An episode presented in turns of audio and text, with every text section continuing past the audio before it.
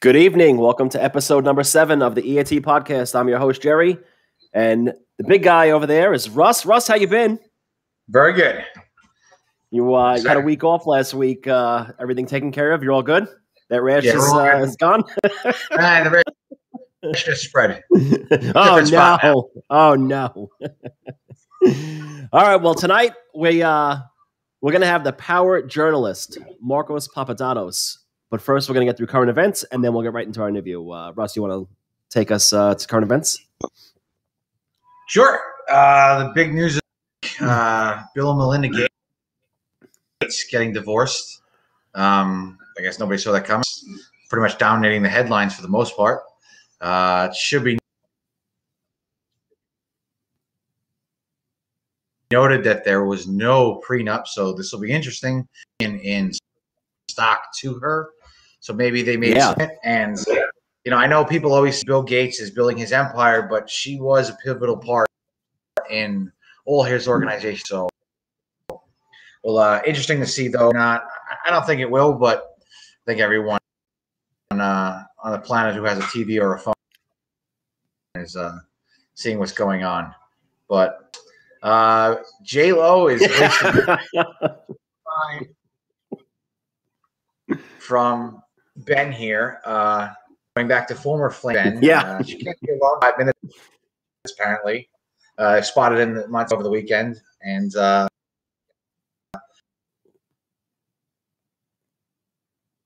but they're just friends, and that's just bullshit. So they uh, goes further. She's gonna get another ring and be closer. But I would say if she gets that ring from Ben, there should be an asterisk with it. So Tom Brady's right now should be safe at the moment. Um, he should for be those safe. who are for those who are big fans of Whitesnake in the '80s, uh, very uh, dancer or model. He passed away at the age of 59. Uh, I think for the most part, they are. She was in the iconic music video "Here I Go" on uh, I forget it was a Corvette or whatnot, but uh, yeah, Here I go again. The, uh, think she was also in the movie Bachelor Party with Tom Hanks. I'm not sure though. But uh, yes. always said people yes. that we remember now, and uh, we're getting older, and slowly and slowly, uh, our idols and, and teenage crushes are starting to go now. Yeah, it's uh, it makes you feel old. it really does. yeah, it does.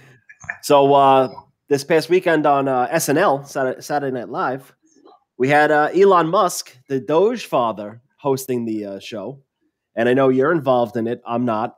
You know, I say this every week. I'm just not gonna. I'm not buying crypto. I'm just not. But that's my personal opinion. But um, over the course of the buildup leading to the show, the Dogecoin exploded, and I guess it was sell the news as he was broadcasting on on SNL because uh, Dogecoin plummeted during the show, going from roughly a high of uh, around seventy cents and plummeted down into like the, the 40s. And wouldn't you know it, but Robinhood again restricts the selling of crypto, has a website or app malfunction at 12:15 in the morning and social media explodes again with Robinhood this and Robinhood that. I mean, what is it going to take for uh, these investors to get off the platform? I, I I don't use it. I'm an E Trade guy myself and Charles Schwab, but well, I mean, it's countless issues over and over again now. We're seeing this week after week. Russ, you're you're on Robinhood. Tell us about it. I mean, you like you said last week, you had the issue uh, with with selling stuff, and now again this issue on Saturday. What's going on over there?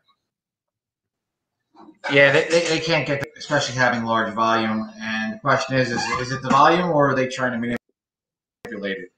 Uh, like I said, is is the the ease of use I, I, like the way everything reads, and like I said, is I have an E Trade account as well, and I feel like I've got to be a damn technical analyst to understand what the hell I'm buying. Yeah, um, a lot of people, um, and I know that I'm a beginner investor for the last only last year maybe, and there's a lot of people that are similar to me. That, like I said, Robinhood makes it easy, and you know the unfortunate part of that is, you know, people that got in early with the Doge. I, am done with it. I'm calling it dog. It's it's, it's um, people that got in early they uh, a lot of them think that they're all freaking crypto experts and, and stock traders now and day traders and and you know it's getting tiring. Yeah, I don't know. Robinhood's got to get their shit together, or it, you know, they got to do something. But it, it's getting they got to do something. More people leaving. Eventually, some with another platform that's similar and easy to use, and they're going to trump them. Um, I I um, believe so. Although, although I, I don't know it was so much of a sell the news thing. Um, it was noted that he kind of called it a hustle, and that's when things started yes. to go down. I don't think he meant it in the fact of, you know, it's a scam. I think he meant that you, you gotta, you know, kind of play the highs and lows, buy the dips, and you know, it's it's a roller coaster. I don't think he meant it in that way. It's a scam, but uh, I think a lot of people took it that way. And yes, it took a big dip, and you know, I'm I'm still profiting, but we'll see what happens. But the crypto is a, you know, crypto is a crazy roller coaster. So, and uh, did you watch anything good so, this weekend? So, so yeah, I want to get into uh, real quick. The WWE is doing a uh, A and E is doing a documentary series on uh, WWE stars of of yesteryear, basically. And last week, the Macho Man one came out, and yes. I'm telling you, after after watching that, his in ring personality basically carried over into his real life. And he was very controlling of the women in his life.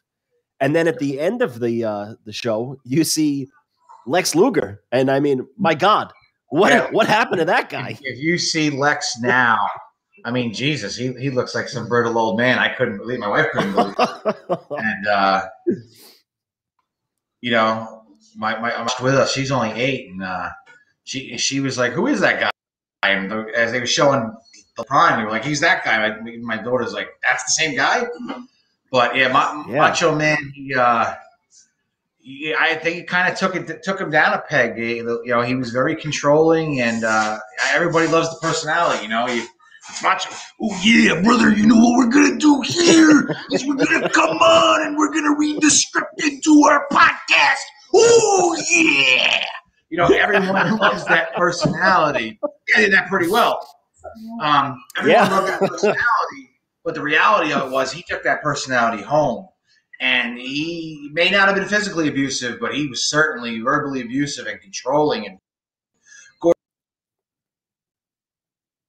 Gorgeous George, uh, you know, putting cameras in her house.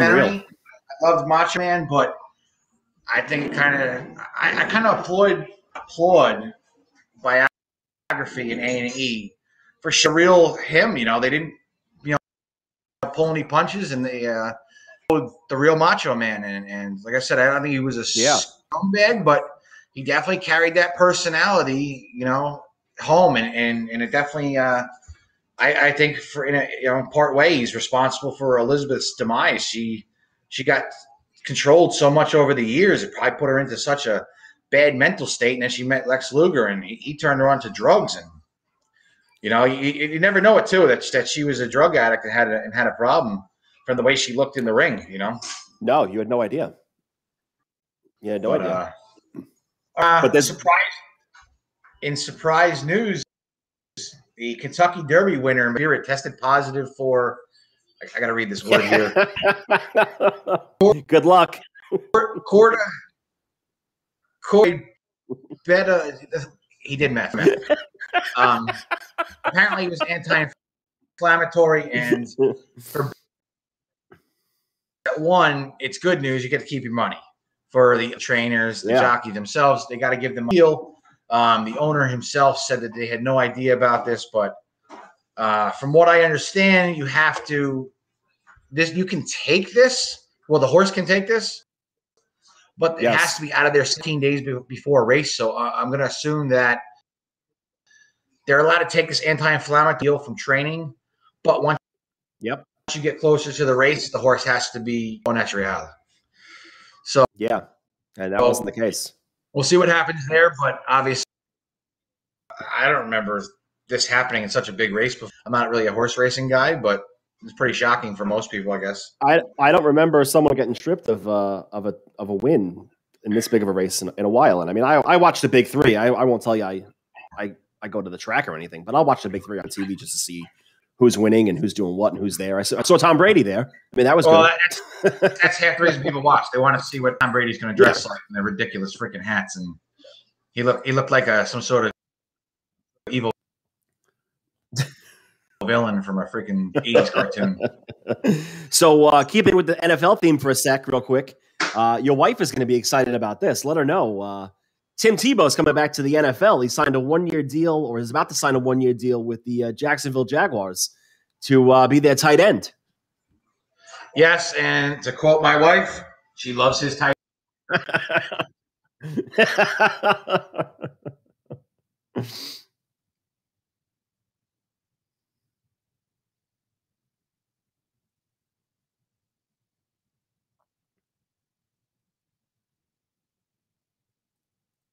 I lost you here, Russ.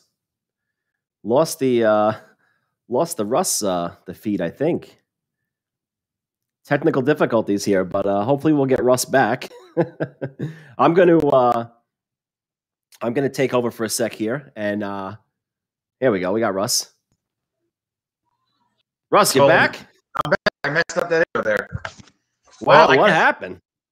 Well, it's optimum to uh, my internet speed, and apparently that's not the problem. So I guess we narrowed it down. It's my computer. oh boy. I guess once we become big enough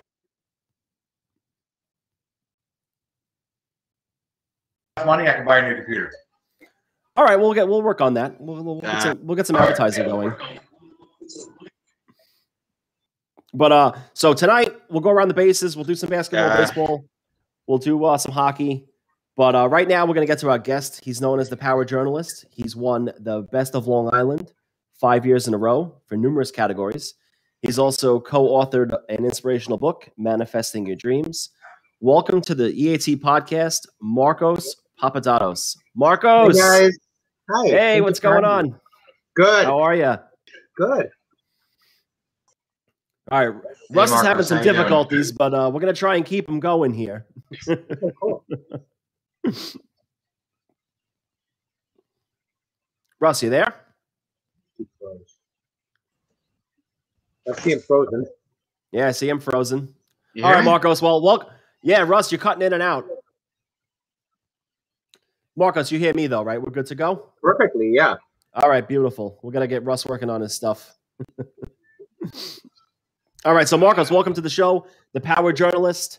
Um, I'm very excited about this. Russ got this uh, this going for us, and uh, um, welcome to the show. This is great. I want to hear all about you. Uh, the name, the Power Journalist. How did that come to fruition? Is that something you created, or did someone else give you that name? All the publicists started calling me that because I write the articles so fast. Within like within like 20, 30 minutes, the articles are written. Boom to the next one. Oh wow, that quick, huh? Yeah, Russell knows because yeah, the moment I have uh, go to review, by the next by the time I get home, it's written in half an hour later. Wow, that's impressive. Yeah.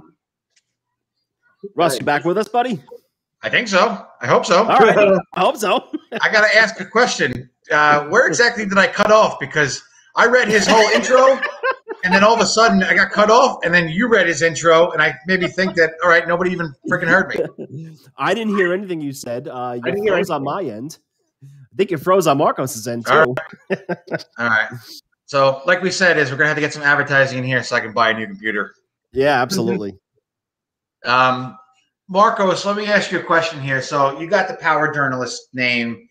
I- Is that something that was self-coined, or did someone give that to you, or, or how did that whole thing come about? The publicists ca- started calling me that because I I turned them around so quick. The articles.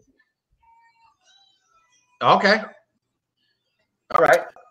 Markos, when uh, when you realized you had a passion for journalism, Yeah. especially interviews, when did you realize this? I mean, growing up, did you just want to start interviewing people and, and asking Always. questions, or was it uh, Always. was it- is- so curiosity was the uh, was your was your thing? since high school, but they would never publish me there because back then I was into country music and it was taboo in New York. yes, it was. I could never get a country article published in my high school newspaper, and they told me you're wasting your time. But then, uh, then uh, once they got a country station in New York, I, I was country when country wasn't cool. I remember uh, remember back in the day when country wasn't cool in New York. Also, I was like, oh, it'll never, it'll never be anything. This is not down south. This is not out west. Exactly. And, And now and that the you know, one market for country is New York. now it's huge. It's un, it's unreal. I mean, concerts are selling out, and it, it's unreal. Exactly. Good time. So, Mark, uh, you know, what exactly started you though with the interview process? Like, how did you get interviewing, and what, what do you think was your uh, your your big break? In the Queens College, my college newspaper, I just started. Um, they were looking for staff writers at the time, so I decided to join. And then I covered local events on campus, and people were responding well to it. I'm like, oh, I can do this for the rest of my life. And sure enough, I built a track record and a scrapbook, and then uh, I had enough success to keep going. All right. So Yeah. Markos, you're uh, you've done fifteen thousand plus interviews and counting. Um, Fifteen thousand five hundred. fifteen thousand five hundred. Uh, let me ask you: Has it has it been easy getting that many? Yeah, well, these days it's very easy because So I, I want to get into that. Um, Yeah. do you get turned down a lot in the beginning, and now with that, with a number like that, and the social media following that you have, and and the company that's behind you, and everything else, is is the pitch to celebrities easy now? Is um, over the Very course of these years, what's the pitch Very basically? Hey, I'm Markos. I've interviewed fifteen thousand five hundred. Let's let's chat. at this rate, they, yeah, pretty much. Or they know by the time I, I finish the one, they'll have like two or three lined up for me. Okay. It's good to be Prince. It is. It's- my biggest problem is who to say no to every day because every Friday is New Music Friday, so I get two to two two thousand to three thousand requests. Every Wow. new song in the world comes out. Oh, wow. Yeah, it's good to play. Eeny, meeny, miny, mo. Uh, two two to three thousand requests. yeah. That that's Yeah, weekly. pictures. Oh No, no, no, on New Music every Friday for New Music Friday. Oh, okay. That's Um, like my Monday, which is yeah. So, not that I'm becoming, but let's say I want to become a journalist in general. What do you What do you think the What do you think would be the best thing for me to do to succeed? Like, you know, what helped you succeed growing up as far as you know becoming a journalist? And what advice would you have for people? Start early, like uh, get published anywhere you can. Join your college or high school newspaper. Anything. Write as much as possible. Develop a scrapbook. Yeah, it's all about uh, maintaining a record and uh, give people a reason for them to listen to you. Like uh, if I want to pitch somebody, I'd be like, oh, listen, be a fan of their work. Uh, show them like a review of their song. Give the publicist a reason for them to want to pitch you their client. It's all about relationship. This industry. All So. Markos, how how long have you been at Digital Journal? And I know your position now there is the editor at large. Was that something you immediately immediately went into, or was that something that eventually you got elevated to? I got elevated. I started, I think, uh, when was it, 2013 with them. So I've been with them eight, eight and a half years. Okay. Within like a year or two, I got elevated to editor at large for music and entertainment. So that was cool. And how has it been working for them uh, with Oh, COVID great. and everything? And uh, how how has it been working with them with COVID and everything? Are you working remote basically at home, or Yeah, uh, well, I think I'm, busy, Or I mean, I know there's not a lot of shows going on right now, but uh, I'm as far as getting interviews. during COVID. I'm busier than ever because people have, although the events are getting canceled, people are like requ- uh, releasing music day and night. They're working on some stuff. So and then now there's more time for them to talk to you. okay. uh, every publicist is on their computer trying to like uh, do work. So of course they pitch it to Markos because they know it's gonna get done. Boom, pow, Well, no, with, how it with works. COVID, spit them out. with, with COVID, though, do you miss going to see the, it's just this, either meeting people in person, interviews? Dude, I mean, everything's got to be over the computer now, and it's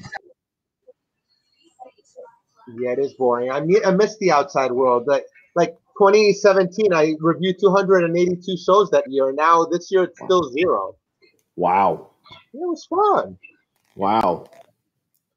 good times. And then Um, last year I only did 33 shows, and that was before COVID. So yeah, it was Well, yeah, easy. COVID started in March, so yeah, you had that No, that quick little thing going, and that was it. no, it was sad. I Um, it. I got to ask you. Um, Yeah. a s- you know, a journal. You know, you love them. you know, put them aside for a minute. What would be your what would be your dream media job? I mean, Rolling Stone, something like that. Like, what would be your dream job to be to hold? Hmm. Am I frozen again? No, not at all. thinking, He's thinking. thinking. I love, I You love already him. Stone, even though I love okay. Rolling Stone, even though lately I got feel like got- there's not enough music. What's that? Sorry, say that again, Russ. no, no, no. I'm just. I was waiting on your answer. What, what, what would be your dream job to hold Rolling Stone, as but far like as in in journalism? '90s, back when it covered music, not like all the other reality stuff that they cover these days in the politics. yeah, no So they actually- politics, no no politics, no reality Kind TV. of like, want- kind of like MTV. Like MTV in the years that it played music, like eight, eight years of music. So yeah, I don't. I don't even know if they have music anymore. I mean, they just run reruns of uh, what was it Rob Dyrdek's show, uh, Ridiculous, Jersey which I do enjoy. but uh, you know, I saw a thing the other day that said uh, the world only started going to shit playing music. it is. Well, there's no. It's sad. It doesn't play that much music. It's all like real world and stuff. I'm like, really? Come on. I miss it. I miss the old days when I miss the pre. You think about it, you know, older, you know, you went from Saturday morning cartoons to the MTV One Countdown Saturday morning, and you got to see what was popular. Two different kind of, you know, the MTV was edgy one being more the laid back, but you kind of sat Yeah. there watching all the music videos Saturday morning. I love that stuff. That's what I lived for. It was like the coolest thing. Remember back in like the 2000, it was like Smash Mouth, all the boy bands. so Markos, the uh, fifteen thousand plus. Blink. Gotta love Blink. Fifteen thousand plus uh, interviews. You name it, you've basically done it. Um, artists, athletes. Can you give us who has been your favorite? And I guess if you want to do athlete and artist for us, who has been your favorite in each category that you've interviewed, and why? Stevie Nicks, Tina Turner, How come? the rock goddesses, the queens of rock and roll. And you know, it's like their careers speak for themselves. And uh, Okay. Aerosmith, Steven Tyler and Brad Whitford of Aerosmith was a fun one. Armin van Buuren in electronic dance music. Uh, Oh yeah, Megadeth, oh, Dave Mustaine of Megadeth because he's edgier. He was like had some politics, and it was cool. It's uh, you get all these different genres. It's cool. It's you never know what to expect. The uh, did you do him in person or was it a phone interview or, or what? Phoner, phoner, phoner. I, I would have thought that'd be all right. That would have been cool. Yeah. Dolly Parton was a fun one. Who? Dolly Parton. Dolly, Dolly Parton. Yeah, Yeah, she's got huge accent. and uh, and in sports, my favorite is Caeleb Dressel. Watch him this summer at the Olympics. Oh, yeah? Dressel, the swimmer, my favorite. Yeah, you're very big into the uh, the swimming and the He's track gonna and break all these world records. Yeah, I love track and field. And Mondo and little Mondo. Well, DuPont- since you're big into the swimming, you, you ever touched on Which one? touched on Michael Phelps? You ever you ever did you ever meet or interview Michael Phelps? Once. that's the uh, greatest of all time in my book. No one's going to come close to that guy. I also liked Ryan Lochte was a fun one for me. I loved him. I feel he's Was very that- misunderstood. Was that pre or post the uh, the drama that he had? Post. It was like uh, two months ago, and then last year. So we spoke twice recently. And I, you know, I my heart goes out to him because you know he he's done so much for our country, and he's like the second most doc- decorated swimmer out there, and he's trying to make the team this year. So, and he's older. He's the only swimmer that's older than me. It's crazy. Everybody else is like teenagers. All these college freshmen. It's crazy that are coming out. Um, so I gotta ask now, what uh, what was what was your favorite, ex- you know, in concert experience or sporting event? Like, what was one of your favorite, couple of your favorite shows that you've gone to or sporting events that you've been to that really, you know, were in your top five? Queen and Adam Lambert, Billy Joel, who I've seen like a hundred times. Oh, that's got to be up He there. always puts on a good Yeah, show. I've seen quite a few too. He really does Elton on a solid John, show. Elton John, with uh, Hillary and Bill Clinton sitting right behind me. That's interesting. I had better seats than them. being a journalist. And uh, oh god, so many amazing. Well, I guess that's what Yeah. you know. You're the power journalist to get better Oh, seats God. than Bill and Hillary. exactly. The two Um, uh, oh gosh. Uh, concerts. Billy Joe. I should know this. This string of like Billy Joe. Imagine Dragons. I love live. They're amazing. Really? Imagine I Haven't Dragons. seen them. So Um, good. And have you ever So- seen Coldplay? yes, at a yes. Met, MetLife Stadium. MetLife? Yep. Very good. I love Chris Martin. Russ and I uh, saw Coldplay in in Philadelphia. So- and- we went to Philly Uh, with we went to we went to Philly with our New Philly. York Ranger shirts on. and and stayed in a mold infested hotel that we got kicked out of. oh boy, what a Uh, story!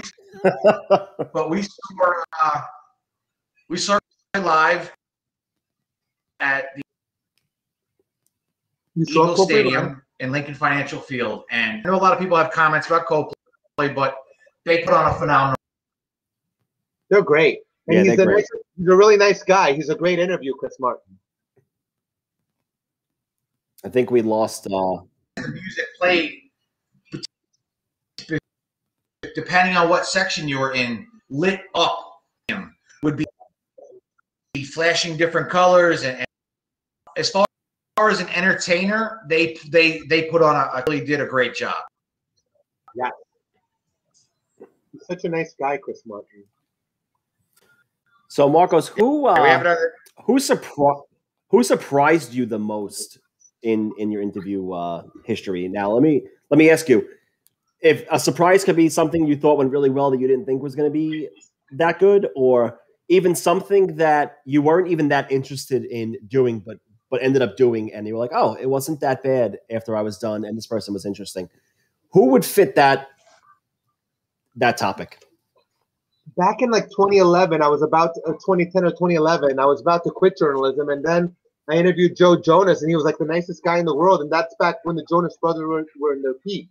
So I'm like, oh, if this if these kids could be respectful and like uh, humble, then there's hope for the rest of them. Okay. That surprised me. And uh, one of my worst shows ever was Marilyn Manson at the Paramount. Really? Wasn't that the show that he He was walked off that time. stage? He did like a Valentine's show. He he did like the same two and a half songs over and over, and he like flipped the audience off because he was having a bad time, and then he stormed off the stage. Wow. So I had to, I had, it was me and Newsday. We had to break out that show, or that that review to the world, and it went viral for the wrong reasons. But it was just, he was just a train wreck. Marilyn Um, Manson. just And uh, just. Who would you say? Go ahead, Russ. Go ahead. No, no, No, go ahead. Go ahead. Go ahead. I'm good. all right. Yeah, Google Marilyn Manson. Well, I at was the gonna piggyback off that. see The whole show. Well, I'm going to piggyback off that and, and sort of, uh, okay, aside from Manson, though, what interview would you have gone into really excited and came out disappointed? Did they just, they, they really disappointed you? If, if you're willing to say that. Sebastian Bach. Really? Yeah. So you were excited to see him. He turned out to be a jerk. He had to call me. Yeah, over the phone. Yeah, I guess. What's that? I guess he didn't. He didn't know that he was supposed to do the interview with me at that time. He called me, and then he's like, "I need my effing coffee," and he had to call me later. And then it was like pulling teeth getting all those answers. It was horrible. He was like a true train wreck. I had to like prompt him for like every answer, and his answers were like stupid and like boring. So yeah, Wow. it Wow. was like, what what a deuce. Markos, who would you say who, who would you say was the biggest influence for you uh, in your career? In journalism or just in music? Uh, in journalism, like you look up to and I'll, like Larry King, Howard Stern is a good interviewer. Oprah Winfrey is a good I love, interviewer. I love Howard Stern, and I I love Howard Stern. I love the Edward R. Murrow back in the day. Remember the good Good Night and Good Luck was one of my favorite movies when it came out.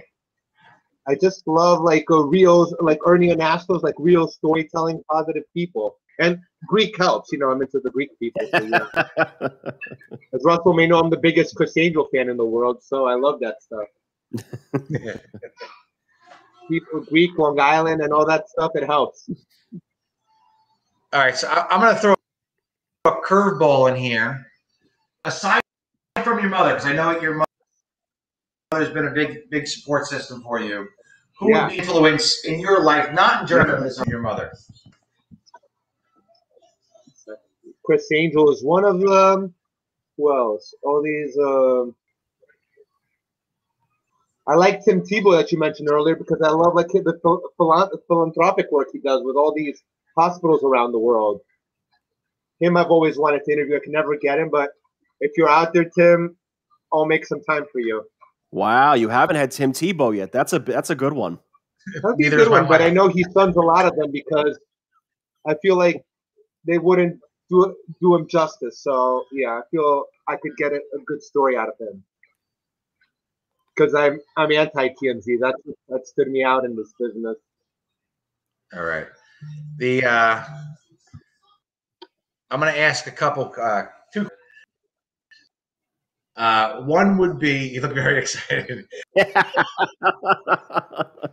Um, so first question is in the tri-state area, big venue though. You're talking uh, the, the the Prudential Center in Jersey, the God, Jones Beach, uh, either the Barclays Center or the Coliseum. What would be your big venue? Really, uh, you love to see a show. In Manhattan, it's MSG, Madison Square Garden, Beacon Theater, and Radio City at Carnegie Hall. My favorite. Now, what would be your best local spot? I mean, you got you got Mulcahy's, you got The Paramount in Huntington. Yeah, I've been there a times. It's a great place to see a show. Paramount in Huntington. It's a great place. He's really driving home. Yep. All right, so I got best got venue of Long Island 2021. They know what they're voting. Best venue 2021. Paramount in Huntington. All right. Um, And I missed Revolution. Revolution used to be fun before they closed it. that was Amityville, wasn't it? Yeah, that was a fun one. Intimate. It was nice. I saw some good shows there.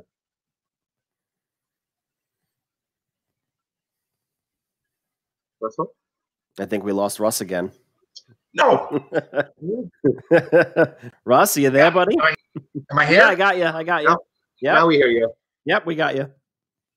All right. All right. Well, What I was saying, for what a about guy the that upgraded documentary? his internet, I know. Oh You hear me God, now? that was like too small. yeah, I got you, Yeah. Russ. Oh, All God, right. That was forever ago. The Crazy Donkey. I know, but they used to have some decent shows there. And then uh, the one that was in Patchogue that changed names, um, Oh yeah, the Emporium. the Emporium. They I hated that venue. there. I hated No. that venue. uh, I I never Horrible ever went venue. there, but it was. Uh, I mean, it was Lucky, prime spot. Just lucky. You're not missing much. You didn't miss much. I hated that venue. All with right. a passion. but I, I didn't really hear great things. But about. Webster You ever been- Hall is great in Manhattan too. yeah. Did you ever go to uh, 89 North? Yes, yes, many times. Decent things about that one. It's good. It's good. Uh, a lot of the Idol alums played there, and they did like a lot of the the emo bands played there. You know, the guy William Key, the guy from Yellowcard, played there. It was fun. Okay.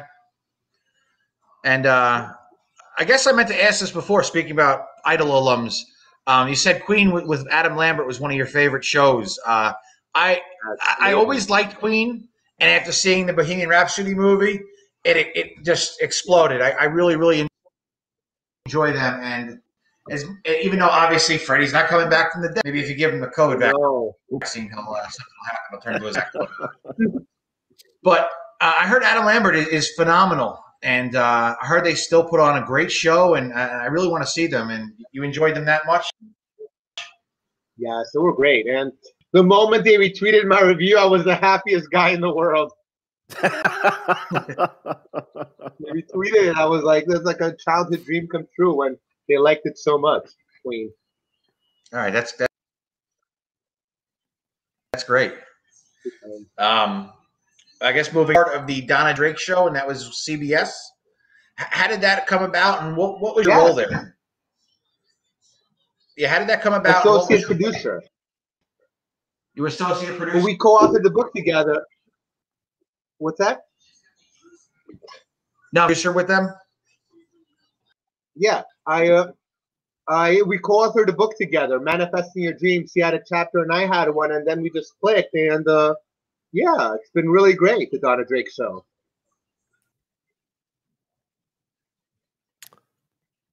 Did I lose you again? Um, well, we were going to touch on that next with the inspirational book. What, what was your motivation the, behind that and, and, and, writing a book with that? I was approached to write it uh, many, many years ago, and then I wrote it. And then it, it came out like one or two years later, and I forgot what I had written because, you know, I write so much and I to publish a book. It takes like one or two years minimum because it goes through edits and publishers and deadlines back and forth. And when you're writing it with other people, everybody has to like be on board and whatnot. So yeah, it was just telling my story in 15 pages a chapter, and it was great. Plus pictures and uh, yeah, just uh, shared uh, what sparked me, how I was the kid from that like country music in New York that made it in power journalism as the best of Long Island. You know, you've won uh you've won five Best of Long Island awards, or you know, I'm sorry, you've won Best of Long Island five years in a row in numerous yes. categories. That was so uh, great. Best poet, best blogger, best personality, best author, best blog, best Twitter. I'm sure I'm missing one or two. But um, what are you most proud of out of all the awards you've won from Best of Long Island? And what haven't you won yet that you want to get this year or next? uh, I was happiest that I got the personality because I went to my childhood hero Billy Joel six times. So to be in the same list as him, like to be in, just to be in the same sentence with him and Brimstone is like incredible. It's like two great people. They do so much for Long Island. Um, Brimstone and uh, Billy Joel. And I think I've won everything that I qualify for because everything else, the only thing it's like mascot, but uh, they have like mascot or what else? Yeah, there's nothing else that I qualify for, so I'm happy with the four that I won. But Maybe. they keep adding categories every year, so who knows? Maybe we'll get you baking or barbecuing or something. You could do that next. yeah. My mom should submit for best Spanish pie, but she's too she's too shy to submit. She should submit for her cooking, but she's uh, she's like Markos you're the ambitious one. I just live through you. I'm like, okay, mom, but I want you to win for the best food, the best spinach pie. She, she gets robbed every year. We know she has the best spinach pie in Long Island. Just ask Ricky and Alan. My wife loves spinach pie, so I might have. We might have to test. Let's come over. We'll, get, we'll have a tray for you, Russ. All right cool. I uh, wanted her to win someday. Uh, you know, obviously, I'm assuming you're all happy with the digital journal, but where do you see yourself in five to ten years? Like, you, is there anything like you more you want to accomplish? I mean, you know, do you have larger dreams? I mean, where do, where do you see yourself roughly? I want to go to 25,000 articles, and maybe by then I might open my own PR firm because look, I'm I do the publicist job better than they do at this point at stage of the game. So yeah. So ten thousand articles, you'll be there tomorrow, right? pretty much, pretty much. Yeah, we'll see. Or I might I might turn a lot of these articles into books because uh, you know I've, I've done a lot on the same people, and I could easily turn them into books. So that'll that'll keep me gainfully busy for the rest of my life and on work that I've already done. So it's exciting. Good times, Russell. I'm so happy. Best job in the world. Listen, that's the whole point. I guess we want to enjoy what Yeah. we do for living, and uh, you seem very excited to talk about Yeah, it. I can work seven days a week all day long. It's it's pleasure. It's not even work. Telling the stories. It's all about uh, bringing it to life and doing doing them justice. yeah, yeah. Uh, Jerry, All right, Markos, this was great. I want to uh, want to thank you for coming on. The girl was mine. Love the stories. Um, when you hit twenty five thousand, come back on again and uh, let us know how the next ten thousand have gone from the from the first fifteen. Love to hear all about it. You guys can uh, find him on Twitter at the Power Journalist. And Yeah. uh, Russ, anything else? Yeah, I only got two requests. If you ever get to interview Tim Tebow, my wife gets to be there. And, and if you ever get to interview, if you ever get to interview Kate Beckinsale or Anna Anna Kendrick, uh, I'd like to be your security for the day. You got it. You My, got my it. wife just yelled in the other room. I heard that. For Tim Tebow, you got it. I understand if I could pull Anna Kendrick with this with this mug. I mean, I am the Brad Pitt of fat people, but if I could pull Anna Kendrick, my wife's got to give me credit for that. I tried for her once, but it was during the Cups time, so I could never get her. They declined me back in the Cups days. wow. Uh, I forgot who- what label she was yeah, my wife just time. yelled. Okay. Thank, thank you very much, Markos. It was a pleasure having you on, and like we said, is get to those twenty five thousand, and uh, hopefully again, and can share some more stories. Yeah, thanks, Markos. some spinach pie. We'll get you some spinach pie, WrestleMania. Yes, yes, definitely some spinach pie. Yay. All right, All right. thanks, buddy. We'll talk to you soon. Thank you very much. Bye, WrestleMania. Bye, Jerry. Bye. Later. Bye. Thank you. Wow. All right, fifteen thousand and counting. That was fun. It's a lot. It's yeah, it's a lot It's of a work. lot. Absolutely, it's a lot of work. But you heard him, Uh, Russ. He cranks them out like it's nothing. Uh, you know, he gets two thousand I requests. know. in week. I mean, oh my god. it's crazy. I mean, Yeah. I don't even know if I, I get two thousand emails. I just go. "Whoop, Oh, we sent you that email. Yeah. Oh, I must have not got it. Sorry. Oh, you sent that five days ago. Oh, right, yeah. so- five thousand emails later. yeah, it's buried. It's buried amongst the. Uh, we're trying to reach you, but your car is extended. and you have high student loan debt. Yes. All right, so let's uh let's get into some hockey here because uh there's a lot going on with the playoffs right around right, right around the corner. All right. Uh, we'll jump right into the East Division. Uh, the Penguins have locked that one up, um, and for most, believe that's probably the toughest division in the uh, in hockey. Uh, I would have to agree. Um, but Yeah. Washington came in a close second, uh, and Boston, the Islanders, fought off.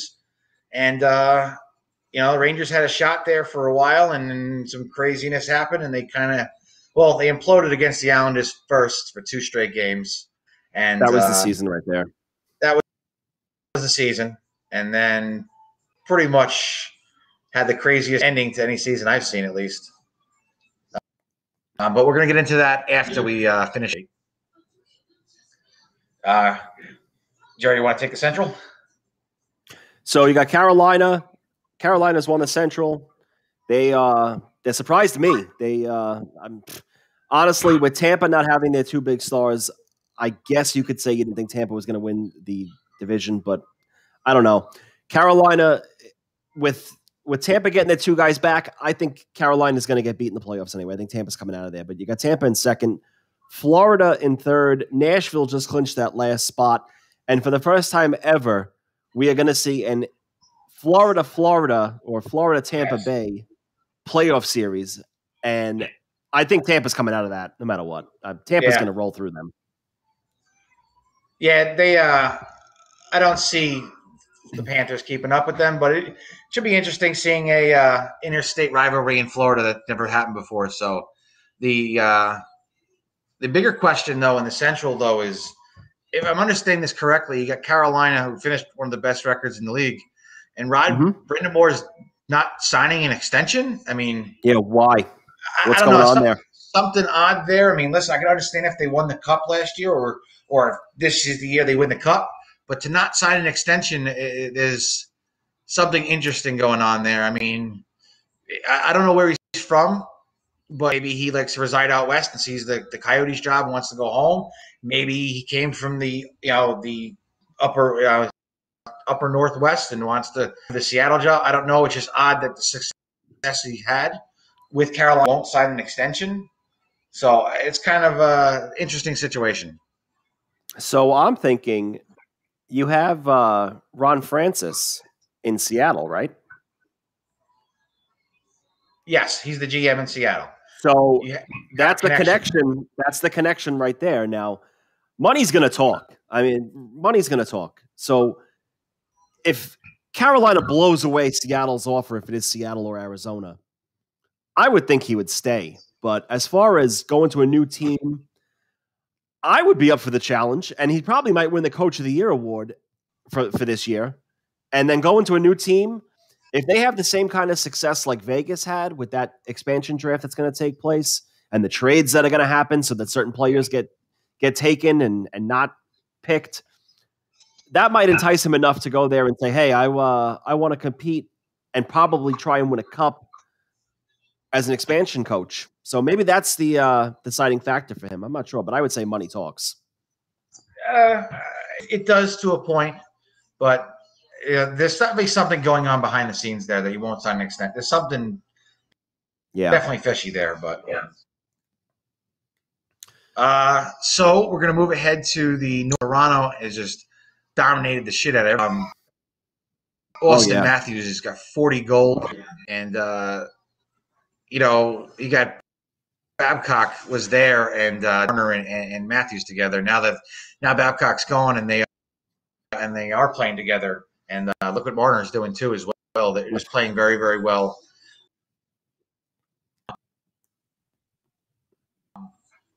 Edmonton, you know, gave a fight Ridiculous in uh, 53 games. 100 points, 53 games. And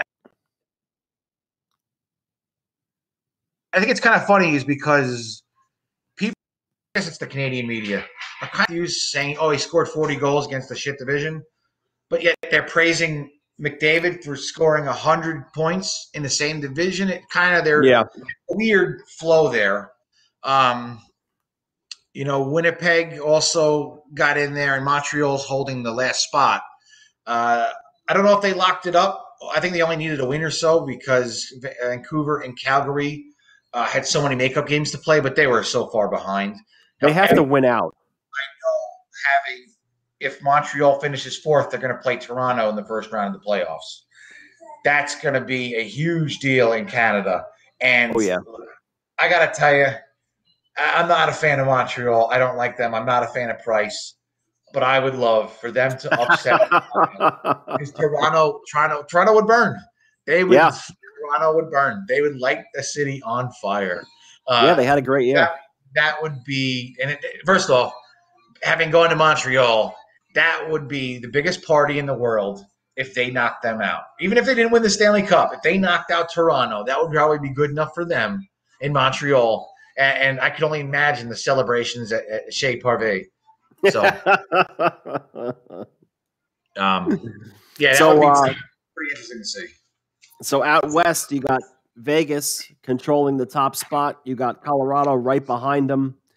You had a strong season from Minnesota, who's in third, and St. Louis just basically squeaked their way into uh, the last spot for fourth. Their second Yeah. half of the season was uh, was a struggle, though. I'll tell you, St. Louis. Yeah, they're not getting the Binnington Magic anymore. They, I mean, they were they were way down below what Vegas, uh, Colorado, Minnesota did, and uh, I think Minnesota was a bit of a surprise. You know, Kaprizov really, uh, I think he's probably going to win Rookie of the Year. Um, they played well, and Vegas just continues to be a uh, continues to be a monster. But Ken, now I guess it's kind of funny because you know, past two years what they've done in the playoffs. But if they fail again, do you start not blowing the team up but making changes, and do you start to kind of call them chokers a bit? Yeah, it's it's definitely going to be uh, it's, it's going to be there. It's going to be the uh, the elephant in the room, basically. Yeah. So getting So- to go. So McDavid, like you were just saying before, is 100 points. McJesus, 100 points in uh, 53 games. First time it's been done in 53 games or less since the 95-96 season when Mario Lemieux reached 100 in 38 games. And Jagr, Jaromir Jagr did it in the same season in 52 games. And let me just tell you, uh, in 95 96, Connor McDavid wasn't even born yet. The guy was born in 1997. You know, you know what's crazy to me is that you know we can debate the, the I guess the Gretzky era at a different time, but to do what they did in 95, 96, you started to have much better goaltending and much better solid defenses throughout the league. Yes. um, you know, the, the goaltending style changed. You had the Waz and you had the Rodors and Haseks. You, you had some real solid goaltending. And Yep. to do what they did, and, and even the defensemen as a whole, the defensemen were much better shape and the schemes were much tighter. Um, so, so what Lemieux and Jagr did is just absolutely incredible. And just think 100 points in 38 games is just. Could you imagine if you had fantasy sports back then and you had Oh. Mario Lemieux? That'd be out of control. Jesus, forget it. So, So But, let me uh, ask you, Russ. Uh, McDavid, greatest player in the world right now, but the the chatter off to the side is he had this great video game type season against the subpar division.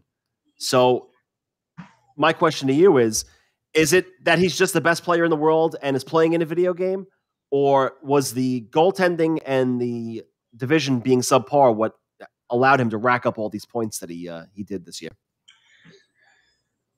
probably a little bit of both. I think it has to also do with you're playing the same, you know, few teams. You know, I did get a little mundane, but you start to learn these teams, and they were just dominating. You know, him and Draisaitl just dominating left and right. But uh, I still think he would have put up similar numbers in any other division. He, he he's he really is just you know. You know, I, I can't explain. it. Auston Matthews is an excellent goal scorer, but McDavid Yeah. is just all around the speed, the wherewithal, the, oh. just everything. He's he's just unreal.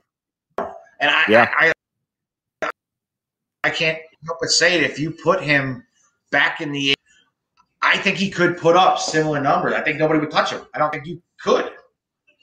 You know, the game was much more wide open then than it is now. You know, people argue, oh, Yeah. the physicality. They were fighting, but right now, if you really look, the game now is much tighter and more physical. Yep. On on on a more physical, you know, in general. Whereas people people take that physicality for fights. It's not the same. The league is much tougher Yeah. now and much tighter defensively than than it was years ago. So I think he would just he would run amok back in the day. But just some of the things you do is there are defensemen that know he's coming and can't do anything about it. He just blows past them. Yeah. So we had some uh, some coaching changes that just happened uh, recently. Rick Tocchet's out in Arizona. You got uh, John Tortorella not coming back in Columbus. The big question here in New York is is David Quinn going to be staying with the Rangers? Today was the uh, the moving day. They packed up their lockers and their stuff, and as of now, I haven't heard anything about uh, Quinn leaving. But uh, there was a big shakeup at Madison Square Garden last week, and I want to get into this for a second with us being both big Ranger fans. And John Davidson and Jeff Gorton both fired after the Tom Wilson incident. The Rangers put out that statement calling for the head of uh, player safety, George Parros, saying he's unfit for his position. And then Chris Drury gets named both president and general manager. Russ, I want you to start here. Tell me what, when you watched all of this transpire, what went through your head? Um, Well, the first thing is is the Tom Wilson incident. It was a scumbag move, but Absolutely. was it as egregious as the letter stated? These hard. No, it was a cheap shot on Butch. Sure. Sure. Um, slamming Artemi to the ground was a dick move and could have ended badly. But we've seen people comparing it to the Bertuzzi thing. Uh, no. listen, it was a they were a scumbag move, but you know, all right, he got the maximum fine of five thousand dollars.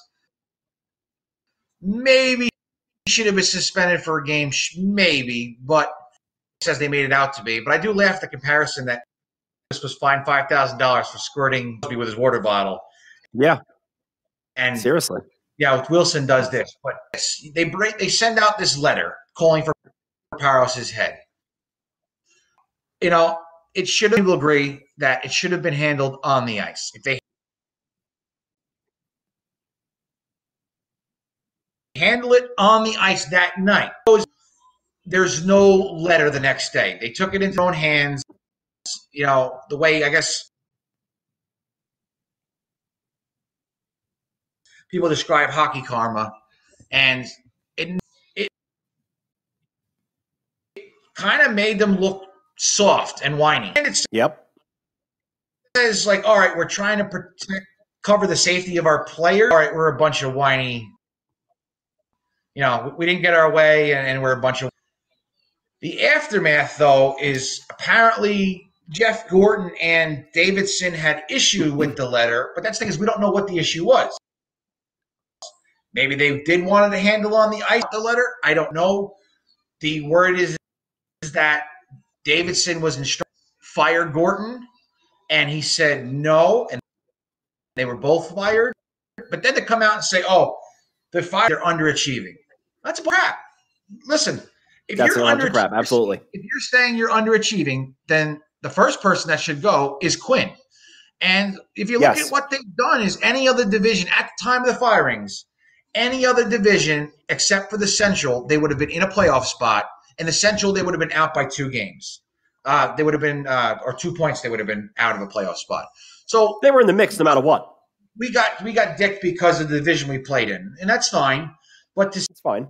say they're underachieving and they're unrelated. Listen, they had an issue with the letter, and like I said, is we don't know what the issue is. So to, to judge what side you're on is hard. And you know, a lot of people love John Davidson, and he this was brought in. He was brought in for his dream job, and, you know he's a, a legend here. But you know, I really feel bad that he because I don't see him you know, like I said, it's hard to know what his stance on what the letter was. And to say they're underachieving after two seasons and showing what this team is is, you know, rebuilt to, I that was just a bunch of crap. So I I'm gonna choose my words wisely here, but you have an owner who is an absolute jerk off that people don't like. And you saw what he did with the Knicks for all these years. And he let Glen Sather, whether you liked him or not, run the team the way he ran it. And the owner did not do anything. You didn't hear from him. You shit didn't see years. him. You didn't see him. You didn't do. And he had. He was off. You know, playing in his band and you know going to Knick games and, and doing whatever else he was doing. And the Rangers were fine. And then three years ago, you had the let, that other letter come out that they were going to rebuild, and that was fine. You scrapped the team down to nothing. You accumulated your draft picks, and you said we're going to rebuild. You won the lottery two years ago with the second pick. You drafted a kid. You brought in John Davidson. You had Gorton here already. You won the lottery altogether this year, and you get the number one pick. Did you ex- and you're the youngest team in the league? Did the owner really expect the Rangers to make the playoffs in the the gauntlet of this division with Boston, the Islanders? As much as we hate them, we know they're a good team. The Capitals, the Penguins. I mean, how delusional can you be? And I know it's your team, but you lost Panarin for a dozen games, and that derailed things from the get go. If he was in in on the team for those games, I think it's a different story at this point, and you're not underachieving. And the injuries bit them. The last two games against the Islanders, you lost, and that was your season. I get it, but you pr- you practiced the concept of we're going to do patience. We're going to build this the right way. I, I just don't get the firing of the GM, the firing of the president, and then you put Drury in place. And whether you liked him as a player or not, I don't care. I don't care if you liked him or not. He was a good player. He scored big goals. He's been involved in big games. Fine. I think at this point, he interviewed for other jobs and didn't get them or passed up on them or whatever the case was. And in New York, now here, I see him interview and he's got the deer in the headlights. This guy is so over his head right now in this that within three to four years, I guarantee this guy is gone. Absolutely gone. I'm not a fan of him to run this team. You had two guys in place that next year was the playoff year. And if you didn't make it next year, you could have cleaned house with the coach, the president, and the, everyone else and said, hey, we're scrapping this. It didn't work. But to go on an, uh, out on a limb like now, after the letter and everything else with Tom Wilson, firing these two guys and putting Drury in place, I'm not a fan of. And I'm as big of a fan as you are with, with this team. We've gone on road trips together. We've gone to you know, dozen games all the time, spending boatloads of money. And the way they launch these two guys, absolutely disgraceful. And the owner is a joke. I mean, it's unbelievable eh, eh, what he's done to this team. Go ruin the Knicks, leave the Rangers alone. They had the right idea, and you totally just screwed the pooch with what you did last week. No, I agree. Uh, listen, you, you could you could probably find arguments of Gorton, you know, but you know, even even so, there was nothing that deserved firing. We had a winning record, played in such a touch a tough division, and uh, yeah, like I said, it was all a bunch of bullcrap. Saying it was unrelated is what were you expecting? You know, we said we are going to rebuild. Yeah. They put the promise that uh, you know, we were going to see a cup again. But like I said, is we're the one of the youngest teams in the league and toughest division this year, roughly. You know, you were expecting a cup this year. I mean, listen, the playoffs, it didn't work, but it's not like we were like, uh, you know, you know, our record was 20 and 33, you know, I mean, I mean, completely no. sucked. We progressed no, as at the bottom of the league. Season went on. And like you said, is you, you, you lost for over a little bit. Um, you lost essentially you lost Mika because he played like shit with with COVID, struggling with yep. that. You know, yep. I mean, listen, you know, overall, I think we had a, a decent season. You know, and I, I know right now the big issue is is what are they going to do with Quinn?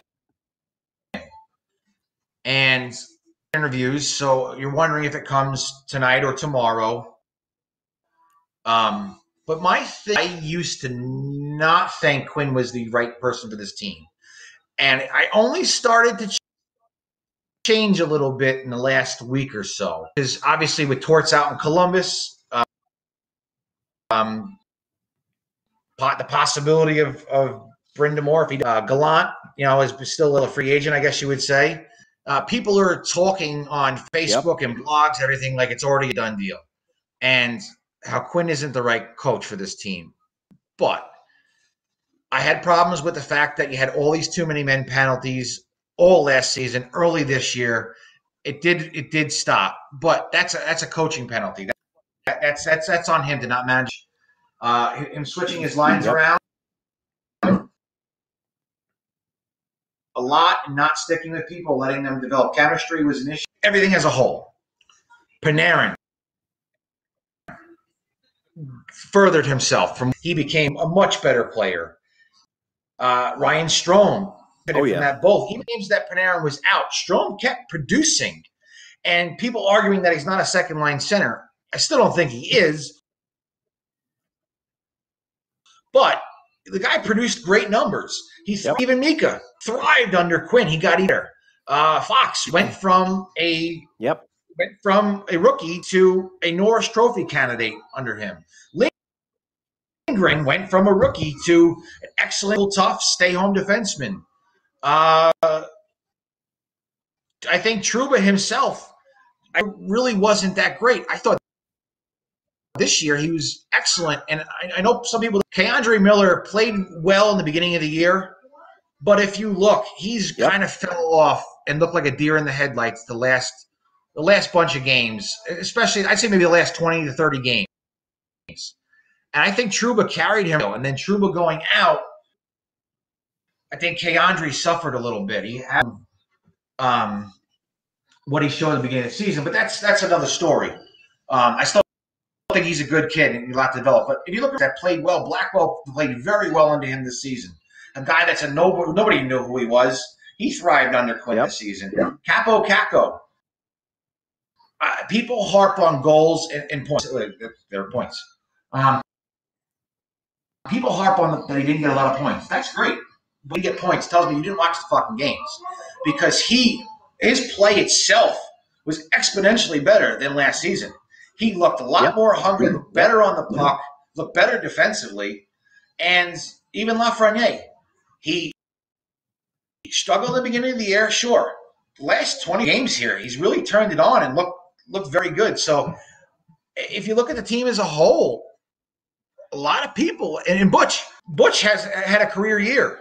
So all under Quinn. Yep. So you, you could put the argument that people have thrived under him. You know, he had a winning record. So I kind of got torn now. I still think he's the absolute coach? I don't know. A little more I'm a little more willing to say, all right, let's let's go forward a few months ago. I'm afraid that this new GM now is in place and he's going to get an itchy trigger finger and deal two or three of these young kids for a Jack Eichel or an enforcer and somebody else. And I, I don't think that's the right way to go.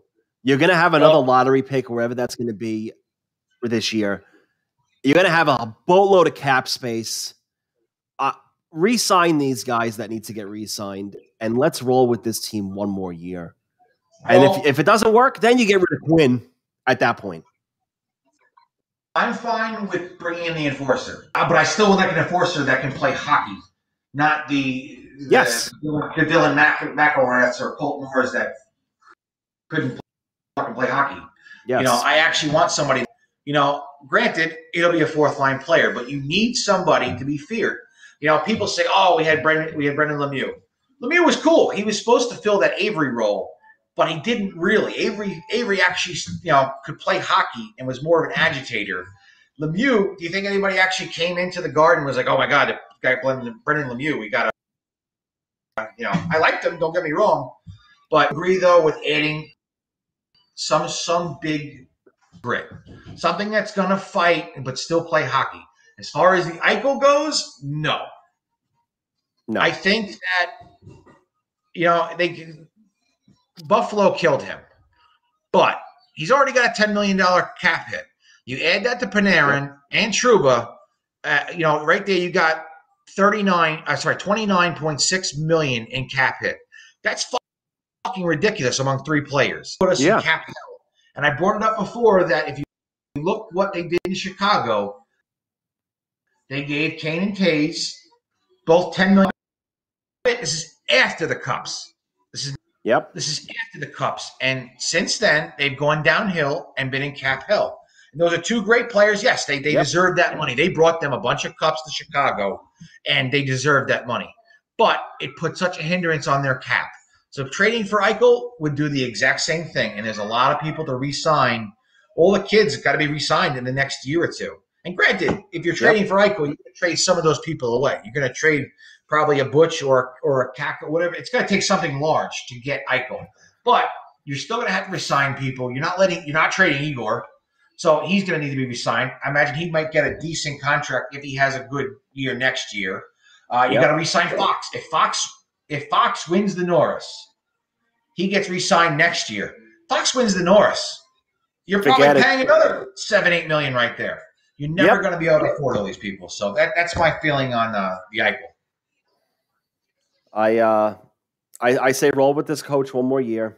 I don't want to see Messier here. I don't want to see Babcock here. Listen, he had a young team in Toronto and ruined that. Yeah, now you see how good they are with somebody else. I I don't. I maybe Gerard Gallant. Okay, because I think I he was good in, Gallant, in like Vegas. I love Gallant, but like I said, is I, I'm becoming more understanding that you know maybe Quinn deserves another year. But uh, like I said, I'm on the fence with it. I, I if he told me he's fired tomorrow, I I probably go with it too. Um, like I said, is a couple weeks ago, if he told me he was fired, I'd been like, all right, good. Looking back at it and everything that's changed, maybe it's not such. You know, maybe that's not such the case. So, yeah. all right. Well, it's going to be interesting. We'll see. But let's get into some baseball here uh, as we go. The AL East. We got the Red Sox leading with the best record in baseball at 22 and 13. The Yankees, big surprise here, only two games over 500 at 18 and 16. The Central, you got the White Sox with a one game lead over the Indians, who I might add have been no hit this week. I'm sorry, have been no hit this season twice already. for a second time. Then, yeah. And then in the West, you got the Athletics with a 21 and 15 record, but they're getting challenged by Houston at 18 and 16. The whole division is only separated by four and a half games. So, I mean, that's, yeah, they're, that's they're, they're, they're a tight one out west.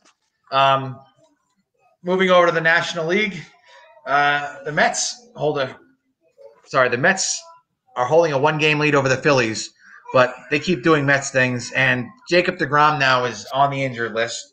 Uh, Yep. So you got that, and then the big story is the rat raccoon incident between McNeil and uh, Lindor. So they got into uh, nobody's really saying, but they pretty much got into a fight in the tunnel over a discrepancy on a, on a ground ball earlier in the game, and uh, players ran into the tunnel to break it up, and you know, after, asked afterwards. Lindor said he saw a giant rat, and they were trying to argue because McNeil said it was a raccoon, and just fucking say you, you guys fought each other and got your got your grievances out. But uh, that was pretty Typical interesting. Mets. I guess if there's typical Met shit, and, you know, nothing surprises me anymore with this team. So, um, Yeah. but yeah, deGrom going on the injury list stinks. Uh, hopefully soon Syndergaard will will start throwing again. But the deGrom thing is he had lat tightness, and then you see him in uh, warm ups shagging balls, and and they made a big deal about him. Oh, catching a a high line drive, and next thing you know, he pitches half the game and gets tightness. So, but we'll see what happens there. And uh, in the Central Division, the Cardinals keep rolling along at 20 and 14. Uh, they're starting to open up a lead on the Brewers, and basically, this is the Cardinals' division to lose. So, Oh, yeah. unless they catastrophically, uh, you know, meet their demise, I don't see anything bad happening. Uh, I don't see them uh, losing this division. So, um, the West though is the wild, wild West. Up the rear, San Fran taking a, taking a position. The Dodgers and the Dodgers. I think at one point they were thirteen and three. They've lost fifteen of the last twenty games. They lost five Yeah, straight what series, happened? and uh, yeah, they're, they're looking for answers. They uh, What happened there? I don't know. They just they went ridiculously hot to start, and then uh, the, the the complete opposite uh, since then. So So Um, in the uh, in the last week, you had John Means, never heard of him, from Baltimore, throw a no hitter against Seattle. Wade Miley from the Reds, who I've heard of, no hitter against the Indians. Four no hitters this season, not including the Bumgarner seven inning no hitter that we discussed previously. Uh, yeah, over the top of your head, Russ, how many more do you say that we see this uh, this season? Would you put the over under at seven? Seven total, three more. I don't know. I don't know about that. They told me there were four no hitters in the first whatever you know thirty five games of the season. Yeah. I would love to see the odds on that one. Right? But, uh, yeah, I don't know, but I, I laughed though when you say John Means is you never heard of who he is, and I know who he is. He's the fucking asshole that when you play fantasy baseball, the other guy has matched up against you, and you throws a no hitter. Where did this guy come from? You know exactly what I'm talking about too. yep. You know, you're playing your fantasy baseball matchup, and all of a sudden this guy has this nobody throwing no hitter against you. Yep, and then your Oh. season's your, your week is done at that point because that guy just put up sixty points. And uh, I guess the uh, the other news, the sad news in uh, around out Major League baseball is Albert Pujols was uh, pretty much released by the Angels. First ballot Hall of Famer, no, no, no Yep. doubt about that. Kind of sad to see. You know, I, I think if anything, the, with his career, they should have let him finish finish out the season, even if he just you know spot started. Uh, they should have just let him finish out the season. I, I felt bad. I know David Ortiz and a few other players uh, publicly were pissed at that, but to say to say that this guy, this legend, uh, career come to an end for the most.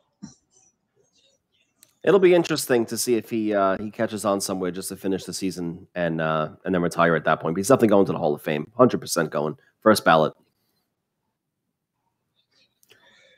All right, let's uh, let's move on to the NBA. Uh, we'll let you with the West. So so in the East, you got Philly, Milwaukee, Brooklyn, all clinched their spots. The surprising Knicks holding on to that fourth spot. You got Atlanta and Miami rounding out the top six. That play-in little mini tournament that is coming down the pike is going to be Boston, Charlotte, Indiana, and Washington. Unless something strange happens, the Bulls and Raptors are on the outside looking in. I don't think they get in. What do you got out No. west, Russ? Uh, out west, you got Utah, Phoenix, the Clippers, uh, Denver, and Dallas have all punched their playoff tickets. Uh, Portland hasn't clinched yet, but they're right there. Uh, the Lakers fell to seventh. That's the big news. Is can LeBron, you know, get going? You know, the injuries and everything have mounted up this season, so they've had it tough. But they're right now in the play-in tournament. Um, they're right along with Yep. Golden State, this is San Antonio. Um, New Orleans and Sacramento on the outside looking in, but I'm interested to see how the Lakers and Golden State react with this play-in tournament. But the uh, you know the Lakers are a good team, but uh, the injuries have taken us you know falling down right now. Oh yeah. So All right, Russ. Let's get to some gambling. What do you got coming up for the uh, the degenerates? all right, so my first week. It's a dragon. You got a dragon? My, Oh boy. Dragon. oh, let's see. All right, we got, we, got, we got a dragon on the back here.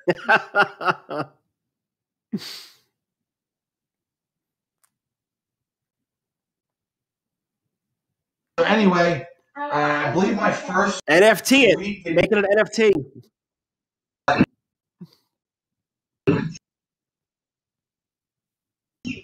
I had uh, two. Yeah, I got you. You got me here? Am I losing connection again? Yeah, I got you. All No, right. we're good. Go ahead. So my first week didn't go so well. I went two wins, five losses, one tie, one push. Uh, but I rebounded the second week with two wins, one loss, two pushes. And one of those pushes uh, was PSG with a goal in the whatever it was, the 90th minute or 89th minute that was uh, VAR and taken away. So, but it was pretty good. Um, last week I wasn't on the show, so I didn't get my picks, and I actually did pretty well. So um, we're gonna roll. into Figures. this- we're going to roll into this week on Wednesday. Uh, I'm going back to Belgium. Uh, they're just a, that league is just a scoring machine. They're in their championship group. Uh, I got Genk at home versus Anderlecht. Uh, Genk's coming off a 3-2 win and a 3-0 win. Anderlecht is coming off two straight 2-2 draws, all scoring. Uh, the over three goals is at minus 120, so you got some good good odds there. Uh, continuing Wednesday, you got Italy. Sassuolo at Juventus. Actually, sorry, Juventus is at Sassuolo. Um, over three, 123. Um, pretty good odds right there. Uh, basically, Juventus is sitting in a Europa League spot and needs to overtake Napoli for a Champions League spot. And I believe me, with the with the prestige of being Juventus, they do not want a Europa League spot. They want that Champions League spot. Oh, yeah. Uh, Sassuolo at the same time. I hope I'm saying that right. Sometimes you get these teams that you don't know you're They're fighting as well, trying to get into the qualifications for Europa League. So they're still right there, um, fighting with Lazio. Um, so I definitely could see this being a 2 1 game, but this really is a must win game for Juventus. Um, moving over to Thursday, back to Belgium. Antwerp versus Club Brugge. Uh, Antwerp is coming off. It's basically the same thing: a two-two draw, uh, a three-two loss, but scoring. Club Bruges two-two draw, three nothing loss. Um, but same thing, every game went over three. So I'm sticking with the same cycle: over three goals, minus one ten. Um, then we're going to Germany. The the DFB Pokal, the Deutsch Football Bund for the German Bundesliga. Basically, if you don't win the the Bundesliga championship, this is pretty much the second best trophy, and teams still go all out.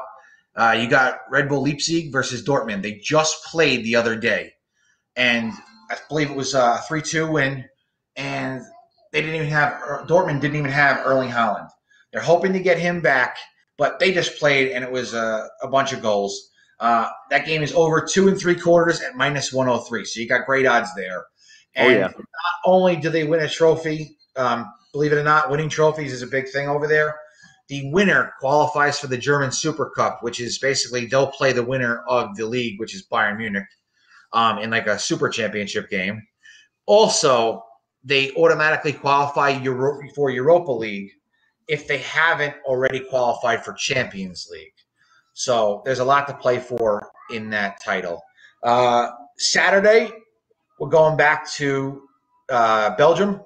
Genk and Anderlecht play again, and this is all in their championship group. Basically, what they do is you have your you have your you know 15 teams, and then at the end of the season, you'll have the top six teams or top four teams play like a round robin tournament to decide who either then plays in the championship or or wins. So they're playing again.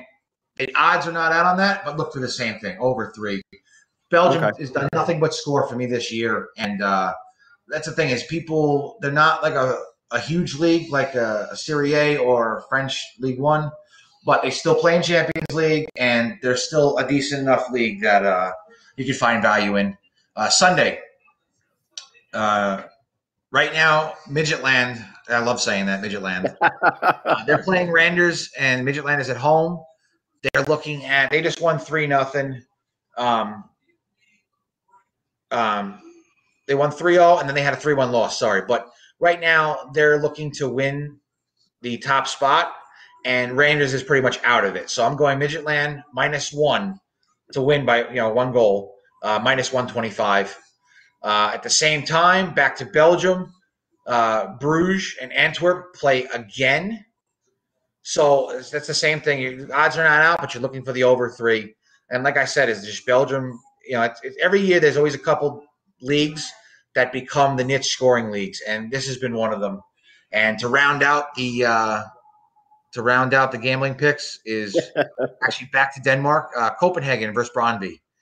Copenhagen has had eight straight games of three goals or more. Oh, Yes, you know so- what that means. yes, they're going to get shut out. Um, what do you call it? Brøndby just won three to one, and five of the last six of their games went three three or more goals. So right now they're sitting at over two and three quarters at minus one twenty two. So good odds there, and that'll conclude the betting portion of the uh, the show. And all my papers just fell down. Just remember, uh, guys, don't bet over your head when we give you these. It's, And, li- uh, and listen, if I start going on a bad losing streak, then take all my picks and just fade me. there you go. Just go the other way around. That's all. So bet, Uh, we're going to end way. our then. show with the the quote uh, WrestleMania quote of the week. Common sense is like deodorant. The people who need it the most don't don't ever use it. All right, so this was a good show. Next week, we're going to be on Wednesday at 7:30 Eastern. We're going to do a little uh, joint podcast show with Weirdo and Beardo. They got their own show. They're into uh, crypto and stocks. They uh, they're from Boston, so we got the Boston New York thing going on. And apparently, there was a podcast beef that really wasn't on Twitter. We're going to get into that. We're going to find out why they got into the podcast uh, world, and we're going to pick their brain on some stocks and some crypto. We'll get a lot. We'll get into a lot with them. But uh, find us on Twitter at the EAT Podcast. Tomorrow, the stream will be on Spotify. Enjoy your week, everybody, and uh, have a good night. Peace.